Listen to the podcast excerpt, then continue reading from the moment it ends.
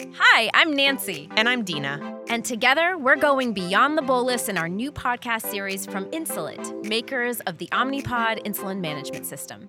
In the first episode of our debut podcast series, we'll be coming to you live from the 82nd Scientific Sessions at the American Diabetes Conference in New Orleans talking to some of the most amazing people from the world of diabetes. We'll be speaking to Dr. Grazia Aleppo and Dr. Amy Criego to explore some of the latest and most significant advancements in diabetes technology and how better data can help HCPs understand key takeaways when considering this technology for patients within your practice. We'll also be speaking to Dr. Diana Isaacs and Dr. Gregory Forlenza, who offer up some valuable insights on how a collaborative diabetes care team is crucial in a world of ever changing diabetes technology and telemedicine. Plus, we'll be bringing you all of the action from ADA in New Orleans, capturing the mood of the conference and speaking to some of the greatest minds in diabetes. Follow this podcast now to be alerted when new episodes drop and go beyond the bolus with us.